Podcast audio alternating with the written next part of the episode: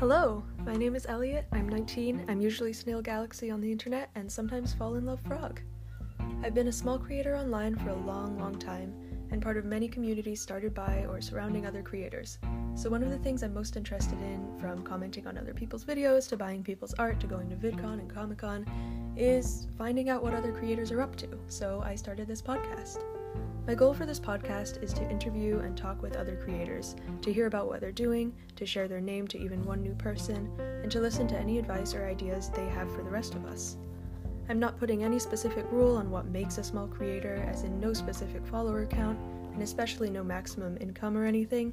I really think that people tend to define themselves as small creators or not, and so I'm really leaving it up to anyone who would want to be interviewed or who would want to talk on here. So, in this short introduction episode, I'll be talking about myself, essentially. If the podcast is about small creators, it makes sense that I practice interviewing by thinking about what I would talk about. So, here we go. My name is Elliot. I very, very recently changed it. From about age 11, my name was Charlie, and it still is in many places, both online and re- in real life. It's it's confusing. Um, you don't need to know my name before age 11, though. When I was 13, I started my first YouTube channel and tried to make vlogs very much in the style of Bratayley, a family vlogging channel I watched religiously that vlogged every day for years. My channel was mostly just with me, and it was filmed on a Tesco Hudl, which is like a basic iPad. When I was 15, I got my first iPhone and started making more sit down, chatty videos on a different channel. I started to feel kind of excited about my content, it just felt brighter and more colorful, and my mental health was getting a little better during that time. But kids from school found it, and while being 15 in a high school with a social hierarchy, and all of us probably projecting our insecurities, people finding it was rough. I didn't end it, but I tried everything I could to make videos that I could never be embarrassed by, and sometimes I'd take a break for months on end.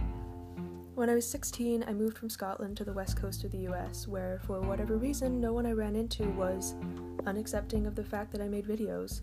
Maybe it was just that we were older. I made some friends who had their own channels as well, and a good few of my friends were okay with being in my silly little vlogs. I got my first part time job and saved up to go to VidCon in California for the first time in 2018. So now I'm 19, I've started at a college that is not that different from the high school I went to. I'm still a small creator, and I think I'm going to be for a long time. When I was 13 and I watched everyone I liked on YouTube Dan and Phil, Bratayley, Dodie, so many people I ended up with these dreams and plans of being a featured creator at VidCon and having YouTube as my after school job. It seemed kind of like iCarly in my head, and just all these things by the time I was 16. I mean, I I literally scheduled it out. As a 13 year old, I think it's easy to feel like three years is a long time, like the world or the internet is smaller than it is. So it was also easy to think that if I put in a bunch of effort, I'd just join the people I watched every night who at that time felt like my close internet friends. But 19 year old me and even my 15 year old self realized that Having a community at all is exciting and wonderful. Learning to make anything, even if you never post it, or even if you post it and no one sees it, is really cool and meaningful and something to be proud of. So yeah, there's uh, there's the longer story for why I started this podcast. I also want to acknowledge that a lot of success or speed of success can come from amounts of privilege and support. This is something that I've also realized over the years. I was thinking about the fact that owning a phone to film my little videos on, or getting to save up to go to a convention, those were both things I got to do because I'm privileged. Also, not having support from peers as a younger teenager ended with me holding myself back.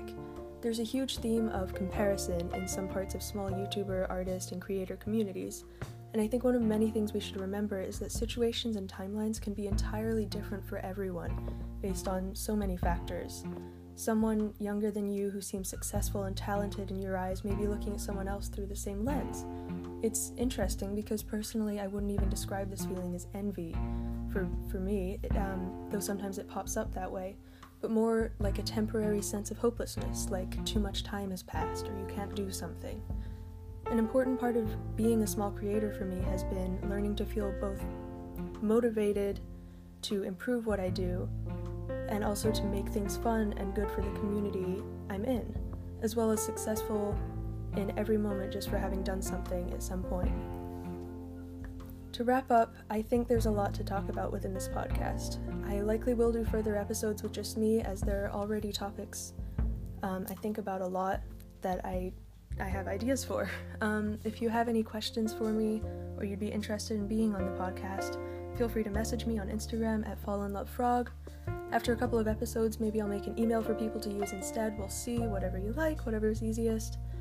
Um, I want to stress that I'm looking to talk to any kind of small creator. Maybe you make videos too.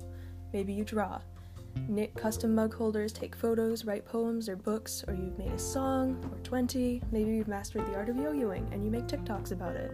Or you just like to tweet jokes, whatever it is, I'd love to talk to you. I'd love to hear from you, or I'd love to think that you might just enjoy this podcast as it goes on. So, yeah, thank you so much for listening. Have a safe and happy day, and I will talk with you soon.